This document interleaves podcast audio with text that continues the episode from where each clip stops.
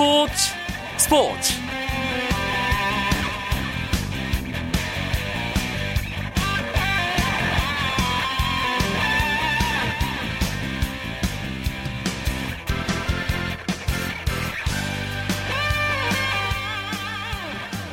안녕하십니까. 금요일 밤 스포츠 스포츠 아나운서 이광용입니다. 동계올림픽의 열기를 월드컵이 이어받을 준비를 하고 있습니다 우리나라 축구 대표팀은 물론이고 2014 브라질 월드컵 본선에서 우리와 같은 H조에 속한 벨기에와 러시아, 알제리가 본선을 대비한 최종 점검에 돌입하면서 본격적인 월드컵 체제에 들어갔습니다. 우리나라는 3월 6일 그리스와 평가전을 치르죠. 홍명모 감독이 그리스전을 마지막 검증 무대라고 강조한 만큼 선수들의 생존 경쟁은 뜨거울 수밖에 없습니다. 이 이야기는 잠시 후 금요일 밤의 축구 이야기 축구장 가는 길에서 아주 심도 있게 짚어보겠습니다. 먼저 주요 스포츠 소식 정리하면서 금요일 밤 스포츠 스포츠 출발합니다.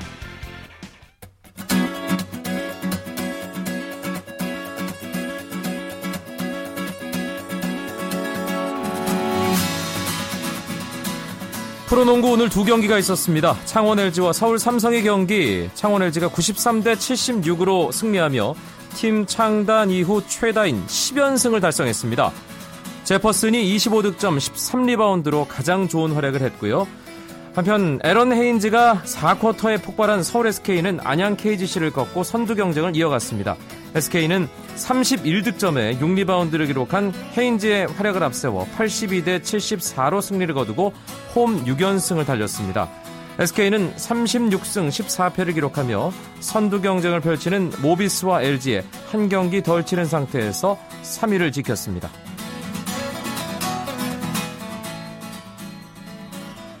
초대형 계약을 맺고 미국 프로야구 텍사스로 이적한 추신수가 첫 시범 경기에서 2타수 무안타를 기록했습니다. 추신수는 미국 애리조나주에서 열린 캔자시티와의 시범 경기 개막전에서 1번 타자 겸 좌익수로 출장해 첫 타석 삼진을 당하는 등 2타수 무안타에 그쳤고 3회 말 수비 때 교체됐습니다. 박태환 선수가 호주 지역 수영 대회에서 자유형 100m 한국 신기록을 세웠습니다. 박태환은 호주 시드니 올림픽 파크 아쿠아틱 센터에서 열린 2014 NSW State Open Championship 자유형 100m 경기에서 48초 42를 기록해 3위를 차지했는데요. 2010년 광저우 아시안 게임 때 자신이 세웠던 100m 한국 기록을 0.28초 앞당긴 기록입니다. 박태환은 자유형 400m에서는 3분 43초 96을 기록해 1위에 올랐습니다. 인천 아시안게임 준비를 위해 지난달 11일 호주로 출국한 박태환은 전담 지도자인 마이클 볼 코치와 함께 3월 6일까지 새해 1차 전지 훈련을 할 계획입니다. 소치 동계올림픽 여자 500m 올림픽 2연패를 달성한 빙속 여제 이상화가 전국 동계체육대회 1000m에서도 금빛 질주를 이어갔습니다. 이상화는 여자 일반부 1000m에 서울 대표로 출전해 1분 19초 61의 기록으로 정상에 오르며 3년 연속 우승을 차지했습니다. 한편 스노보드 국가대표로 동계올림픽에 나섰던 이광기도 남자 일반부 프리스타일 하프파이프에서 89.75점을 받아 1위에 올랐습니다.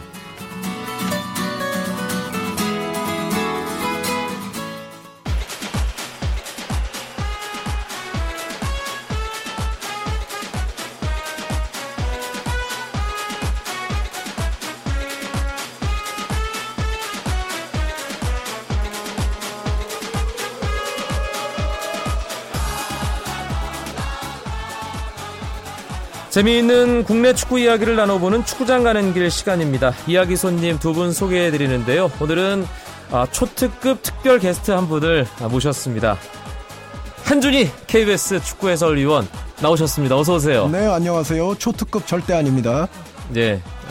갑자기 이렇게 나오시면 소개한 제가 뭐가 예 그리고 일간 스포츠의 축구팀장이죠 송지훈 기자 어서 오십시오. 네 안녕하세요. 예. 초특급 해설위원님 만나게 돼서 영광입니다. 아니 한준희 의원 초특급 맞잖아요. 아 물론입니다. 예, 샤우팅 하나만큼은 초특급이잖아요. 제가 꼭 배워보고 데시벨. 싶은데 안 되는 바로 그런 기술 중에 하나죠. 예 하지만 그 샤우팅 데시벨이 해가 갈수록 낮아지고 있다는 슬픈 사실. 아 점점점 무게감이 더해지시는 것 같습니다. 소치 동계올림픽이 끝나고 나니까 이제 슬슬 관심이 월드컵으로 넘어가고 있습니다. 대표팀 홈 유니폼도 발표가 됐고요. 이제 월드컵이 한 100일 정도 남았나요, 송지훈 기자? 그 스포츠 기자들 사이에서 올해 그 네 개의 큰 산을 넘어야 된다 이런 얘기를 많이 하거든요. 연초에 이제 소치 올림픽 있고 6월에 브라질 월드컵, 또 10월에 아시안 게임, 그리고 당장 이제 내년 1월 달에 아시안 컵이 있기 때문에 이 네 가지를 올해 다 준비를 해야 되는데 이제 첫 번째 산봉우리 넘자마자 아주 높은 산 하나 나왔습니다. 이제 브라질 월드컵 눈앞으로 다가왔는데요.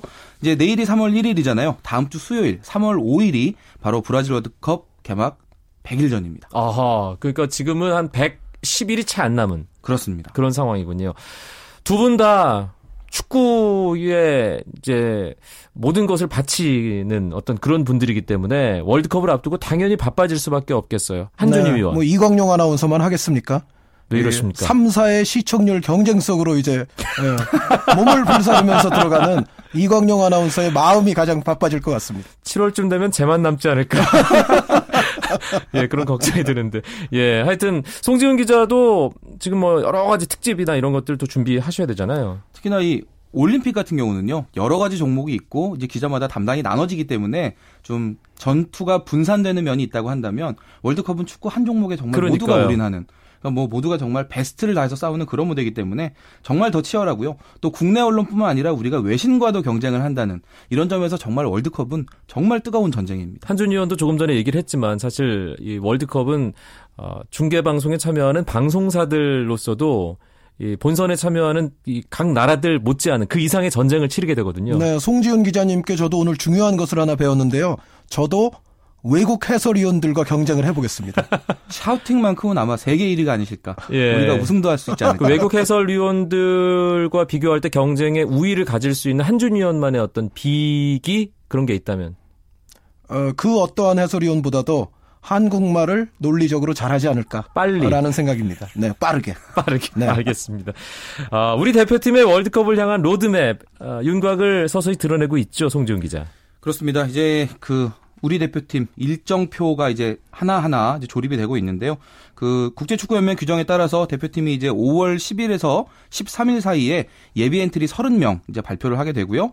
그리고 5월 28일에는 국내에서 이제 대표팀 출정식을 겸해서 아프리카의 튀니지와 이제 A매치 평가전을 하게 됩니다. 그리고 그 하루 뒤 5월 29일에 이제 23명 월드컵 본선 엔트리를 발표하게 되고요. 그리고 5월 30일에 미국 플로리다로 건너가서 이제 본선을 본격적으로 준비를 하게 되는 그런 일정입니다. 참고로 6월 초에 우리가 미국에서 A매치 평가전 하나 더 치르는 방안 지금 준비하고 있고요. 그 대표팀의 그 어떤 베이스 캠프가 되는 이구아수에는 6월 12일쯤에 들어가는 것으로 그렇게 준비를 하고 있습니다. 네, 브라질 월드컵이 개막하는 날짜가 현재 시간 기준으로 13일이지만 우리가 첫 경기를 러시아와 치르는 날짜가 18일이기 때문에 그렇습니다. 12일에 들어가도 한 일주일 정도의 시간은 있다. 이렇게 생각하시면 될 것 같고요. 우리 대표팀은 물론이고 우리와 같은 조에 속한 러시아, 알제리, 벨기에 이 나라들도 이 차근차근 준비에 나서는 분위기죠, 한준희 위원. 그렇습니다. 홍명보호의 1차전 상대 러시아가 이제 아르메니아를 홈으로 불러들여서 최종 모의고사를 치르게 되겠고요. 그리고 2차전 상대인 알제리 같은 경우에는 슬로베니아와의 또 평가전을 앞두고 있습니다. 여기에 이제 벨기에가 코트디부아르와의 또 아주 흥미진진한 평가전이 될 것 같은데요. 이 경기는 아마 이광용 아나운서가 중계를 하는 것으로 제가 알고 있는데 네. 벨기에 크로, 어, 코트디부아르전 또 주목해 주시면 좋을 것 같습니다. 벨기에와 코트디부아르 사실 어, 상당히 세계 축구계 내로라는 강팀들이기 때문에 재미있는 경기가 예상이 되고요. 네, 그런데 이제 앞서 말씀드렸던 러시아, 알제리 그리고 벨기에까지도 다 마찬가지인데 이번에 소집된 이 3국의 명단을 보면 정말 그야말로 월드컵에 그대로 출전할 최강의 선수들로 라인업이 꾸려졌다고 해도 과언이 아니에요. 그래서 우리 뿐만 아니라 러시아, 알제리, 벨기에도 이번에 벌어지는 A매치 주간에서는 정말 월드컵을 향한 최강의 모습이 예, 드러날 것 같습니다. 3월 초에 A매치 주간 어, 지금 한준희 위원이 러시아와 알제리, 벨기에가 어떤 팀들을 상대하느냐 말씀을 해줬습니다. 우리나라는 그리스로 넘어가서 3월 6일 한국 시간 새벽 2시에 원정 경기를 치르게 되죠, 송지훈 기자. 그렇습니다. 이제 우리가 실험해야 될 부분도 분명히 많습니다. 그 지금 뭐 앞에 그 한준희 의원께서 이번 3월에 이제 각각 최정의 멤버들로 가동을 한다고 말씀하셨는데 그 이유가 다 똑같습니다. 5월 달까지는 그 다음 A매치가 없기 때문에 이 3월 A매치에서 최정의 멤버로 가동을 해보고 여기서 드러나는 문제점들을 이제 5월 달에 보완을 해서 마지막으로 월드컵 본선에 나가야 되는 그런 상황이거든요. 우리나라도 마찬가지입니다. 지금 공격 쪽에서 박주영 선수 중심하는 그런 공격 전술 과연 통할 것인지 실험을 해봐야 되겠고 또 수비에서는 아직은 주전이 확정되지 않아 있는 이 측면 수비들 지금 치열하게 경쟁을 하고 있는데 어느 선수가 과연 좀 송것처럼 튀어나올지 이 부분에 대한 그런 점검도 필요한 상황이고요. 저는 개인적으로 이 미드필드진 기성용 선수의 미드필더 짝꿍을 누가 맡게 될지 이 부분도 3월에 결정이 돼야 된다 이렇게 생각됩니다. 일단은 어, 원정 경기로 치러지기 때문에 해외파는 현지로 바로 합류할 것 같고요. 파주의 국내파 선수들은 내일 소집된다고요? 그렇습니다. 내일 소집을 해서 일단 뭐 가볍게 한 차례 미팅을 하고요. 그리고 이제 그 모레 아침에 출국을 해서 바로 가게 되고 말씀하신 대로 유럽파 또 일본파 중국파 또 중동파까지 나머지 국내에서 뛰지 않는 모든 선수들은 다 그리스로 직접 건너가서 현지에서 합류를 하게 됩니다. 송지훈 기자도 잠깐 언급을 했지만 사실 5월에 튀니지전 그리고 6월에 미국 현지에서 지금 뭐 예정을 하고 있다는 그 평가전 하나를 뺀다면 월드컵 시, 실제로 돌입하기 전에는 마지막 기회인 거잖아요, 한준희 위원. 네, 그리고 이제 아까 러시아, 알제리, 벨기에가 최정예 멤버로 나온다는 말씀을 드렸는데 우리의 상대인 이번 그리스 그리스 역시도 최정예 멤버입니다. 네. 아, 그래서 그리스도 굉장히 이번 평가전을 진지하게 임하고 있고 정말 월드컵으로 향하는 마지막 옥석 가리기를 하는 과정이기 때문에 상대도 상당히 강할 것으로 예, 예측이 되거든요. 그리고 현실적으로 튀니지 같은 팀보다는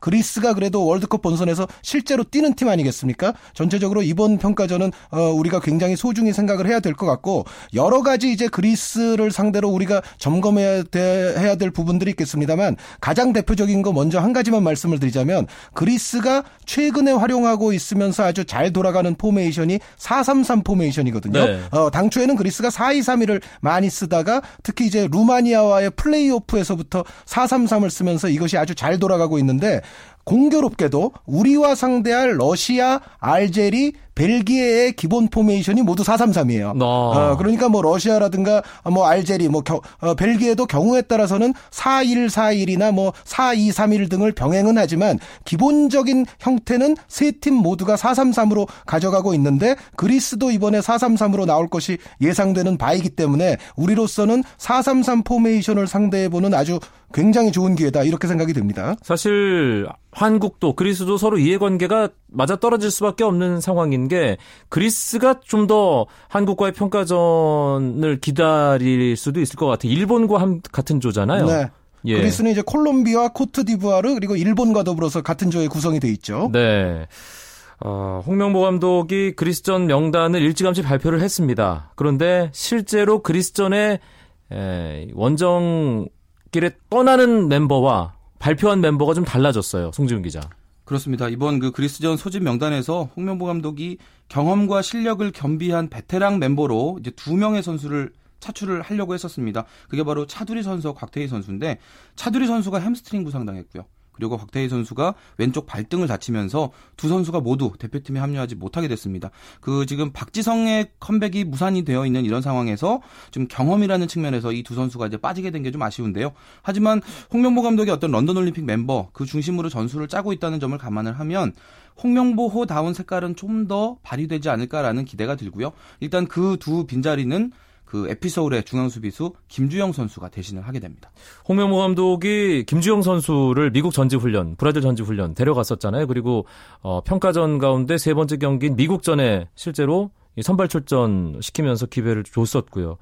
어, 이번에 대체 선수로 김주영 선수를 발탁한 이유 한준 의원은 뭐라고 보세요? 제 생각에는 일단 두 가지인데요. 지난 시즌 아시아 챔피언스 리그 무대에서 서울이 선전을 함에 있어서 김주영 선수가 상당히 큰 공헌을 했고 그리고 이제 두 번째로는 김주영 선수가 중앙 수비수로서는 발이 빠른 편입니다. 그렇죠. 그래서 예, 서울에서 뛸 때도 김진규 선수의 스피드를 이제 김주영 선수가 옆에서 보완해 주는 역할을 많이 하는데 전반적으로 우리가 역시 국제 무대에서 통하기 위해서는 발 빠른 중앙 수비수가 필요하다는 그런 점에 착안해서 홍명보 감독이 이제 김주영 선수를 또 테스트를 해보는 것이 아닌가 싶고 그리고 이제 오른쪽 차두리 선수 같은 경우에는 특별한 대체는 없었지만은 황석호 선수가 중앙 수비수와 오른쪽 측면 수비를 이제 겸할 수 있다는 믿음을 홍명보 감독이 지니고 있는 것 같습니다. 그래서 어쩌면은 황석호 선수도 한번 오른쪽 측면에 나서는 모습을 볼 수 있지도 않을까라는 생각이 있습니다. 지금 곽태희 선수와 차두리 선수가 빠진 이후에 대표팀 명단을 제가 쭉 훑어보고 있는데 30대 이상의 선수가 단 한 명도 없군요. 예. 네. 우리 나이로는 뭐 박주영 선수와 정성용 선수가 이제 딱 서른이 되긴 했지만 만으로 따지면 다 20대예요. 예. 그러니까 역대 우리 대표팀이 본선에 나갔던 멤버들이 지금 평균 연령이 점점점 낮아지는 추세긴 하거든요. 하지만 이렇게까지 우리가 젊은 멤버로 가는 거에 대해서는 뭐 기대하는 그런 시선도 있지만 분명히 우려의 시선도 있고요. 이 베테랑이 나오지 않는 그 빈자리를 젊은 선수들이 과연 무엇으로 메꿀 수 있는지에 대한 그런 고민은 지금 홍 감독도 실제로 가지고 있기도 하고 우리가 여러 가지 실험을 통해서 해결을 해야 되는데 그 시간이 많지 않다는 게 문제거든요. 음, 예. 정말 짧고 집중적인 그런 실험이 필요한 상황입니다. 어, 월드컵에 나서는 우리 국가대표팀 걱정되는 부분이 분명히 있습니다. 그 부분이 어떤 것들인지 잠시 후에 좀 더 깊이 이야기 나누도록 하겠습니다. 금요일 밤 스포츠 스포츠 국내 축구 이야기 한준희 KBS 축구 해설위원 일간 스포츠의 축구팀장인 송지훈 기자와 함께하고 있습니다. 쳤다 하면 홈런이고 슛 골이 고 각본 없는 한편의 드라마. 그것이 바로 그것이 바로 손에 잡힌 우승 트로피. 목에 걸린 그 배달 너와 내가 하나 되는. 그것이 바로 그것이 바로 그것이 바로 꿈꾸던 스포츠. 꿈꾸던 스포츠. 꿈꾸던 스포츠. KBS 1라디오 이광용의 스포츠 스포츠 금요일 밤에 함께하는 국내 축구 이야기 축구장 가는 길 KBS 한준희 축구 해설위원 일간 스포츠 송지훈 기자와 함께하고 있습니다. 홍명보 감독이 본격적으로 지도자 생활을 시작한 시점 2009년 이집트 20세 이하 예, 월드컵이었고요. 또 광저우 아시안 게임, 런던 올림픽 이 세 번의 어떤 토너먼트 무대를 경험을 했습니다. 그 대회들에서 가장 두드러졌던 것은 강력한 수비 조직력 이었잖아요. 네, 전반적으로 홍명보 감독이 특히 이제 그 청소년 선수권에서 어떤 포메이션 변화를 보면 처음에는 4-2-3-1 포진을 활용하지 않았어요. 그러다가 약간의 수비 불안을 느끼면서 4-2-3-1을 자신이 가장 애호하는 포메이션으로 정착시킨 이후부터는 그 대회에서의 성적도 좋았고 그리고 그 이후에 다른 대회를 치를 적에도 계속해서 4-2-3-1 포메이션을 가동을 했거든요. 전반적으로 홍명보 감독의 축구를 설명하자면 역시 견고한 수비 조직력, 강력한 전방 압박 속에서 뭔가 효율적인 공격으로 이제 상대를 무너뜨리고자 하는 그러한 모습이 홍명보 감독 지도자 커리어에서 이제 꾸준히 부분이 나타나고 있습니다. 네, 그것을 바탕으로 하는 것은 좋은데 골 결정력이 조금 부족한 것이 아니냐, 득점력이 떨어진다 이런 평가가 있었습니다만 최근 들어서는 수비에서도 뭔가 불안한 구석이 있다는 지적이 나오고 있어요, 송지훈 기자. 그 지난달에 제가 그 H조 우리 상대팀이죠. 이제 세 나라 중에 벨기에와 러시아 이 두 나라를 제가 직접 방문을 해서 그쪽 축구 관계자와 그 언론인들을 만나서 직접 이야기를 들어봤습니다. 그때 당시에 제가 깜짝 놀랐던 게 그 출장 갔던 그 두 나라의 축구 전문 기자들이 한국 축구 대표팀의 약점으로 바로 수비를 공통적으로 꼽았다는 것인데요. 네. 특히나 그 우리나라와 평가전을 했었던 러시아의 축구 기자는 그 한국 대표팀의 중앙 수비진에 심각한 결함이 있다 이런 이야기를 했었습니다. 음. 저는 사실 제가 생각할 때는 우리 홍명보 감독은 중앙 수비에 대해서는 어느 정도 믿고 있고 측면에 좀 문제점을 느끼고 있다라고 생각해 왔었는데 지금 전혀 다른 의견을 제시해서 제가 좀 물어봤거든요. 과연 무엇을 의미하는 것이냐 물어봤는데 이 홍정원 선수와 김영권 선수가 이 대인마크 앞에서 들어오는 그런 상대 공격수를 막는 부분에는 반드시 능한데 그 측면이나 아니면 이선에서 침투해 들어오는 선수에 대한 대처가 부족하다. 네. 그리고 이 두 선수가 어떤 상황의 변화가 생겼을 때 방향 전환이 너무 늦다. 이 두 가지를 지적을 하더라고요. 이런 면에 대해서 좀 홍명보 감독은 지금까지 두 선수를 신뢰를 해왔던 것 같은데 과연 이 외국에서 보는 시선과 우리나라의 시선의 이 차이 어느 쪽이 옳은지에 대한 그런 분명한 검증이 앞으로 이루어져야 되지 않나 이런 그 불안감이 들었습니다. 네. 송지훈 기자가 이 외국 기자들 전문가들로부터 들었던 이야기 한준현은 어떻게 생각하세요? 일리가 있습니다. 그러니까 홍정호, 김영권 선수에게는 굉장히 미안한 이야기이기는 합니다만 이제 우리가 이런 생각을 기본적으로 좀 갖고는 있어요. 그러니까 홍정호, 김영권 선수가 둘이서 같이 호흡을 맞춘 기간이 각급 대표팀에서 상당히 길지 않습니까? 그렇죠. 그러니까 호흡하면 뭐 대한민국에서 홍정호, 김영권이 최고야라고 생각을 하지만 경기 중에 나타나는 언뜻 언뜻 상황들을 보면 은, 근히 이 두 선수 간의 호흡 불일치로 인한 약간의 사고가 생기는 경우들이 분명히 있어요. 그러니까 어. 떤 선수가 좀 어, 앞으로 튀어나가는데 그 뒷공간이 동료 선수에 의해서 커버가 되지 않으면서 오히려 우리가 뒷공간을 이제 쉽게 허용을 한다든가 또 지금 송지훈 기자 말씀대로 어떤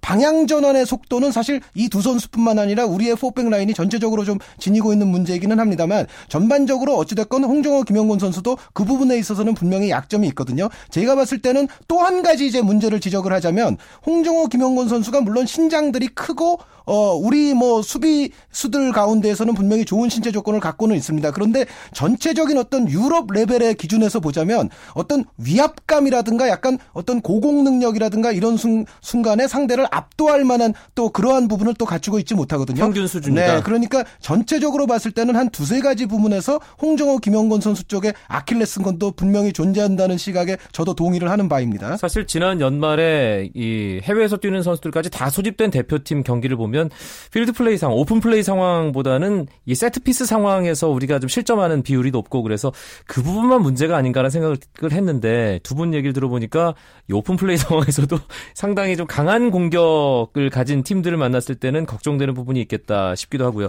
사실 좌우 풀백도 문제잖아요. 그렇죠. 사실 뭐 지금 우리 풀백이 그 그동안 홍명보 감독은 왼쪽에 김진수 선수 그리고 오른쪽에 이용 선수를 주로 많이 테스트를 하면서 이 두 선수 조합을 월드컵 본선 무대에 데려가겠다라는 생각이 있었던 것 같은데 최근에 그 미국 전지 훈련 기간 중에 그 실력 있는 측면 공격수들을 만났을 때 이 두 선수들이 흔들리는 모습 그리고 공격에 비해서는 수비적으로 좀 안정적인 모습이 떨어지는 모습 이런 부분들이 본선에 갔을 때 과연 더 강한 선수를 만났을 때도 버텨낼 수 있을지 이 부분에 대해서 좀 확신이 사라진 것 같은 그런 음. 느낌이 들거든요. 그렇다 보니까 좀 최근에 여러 가지 다시 다시 한번 이제 새로운 실험을 하고 있는 상황인데요.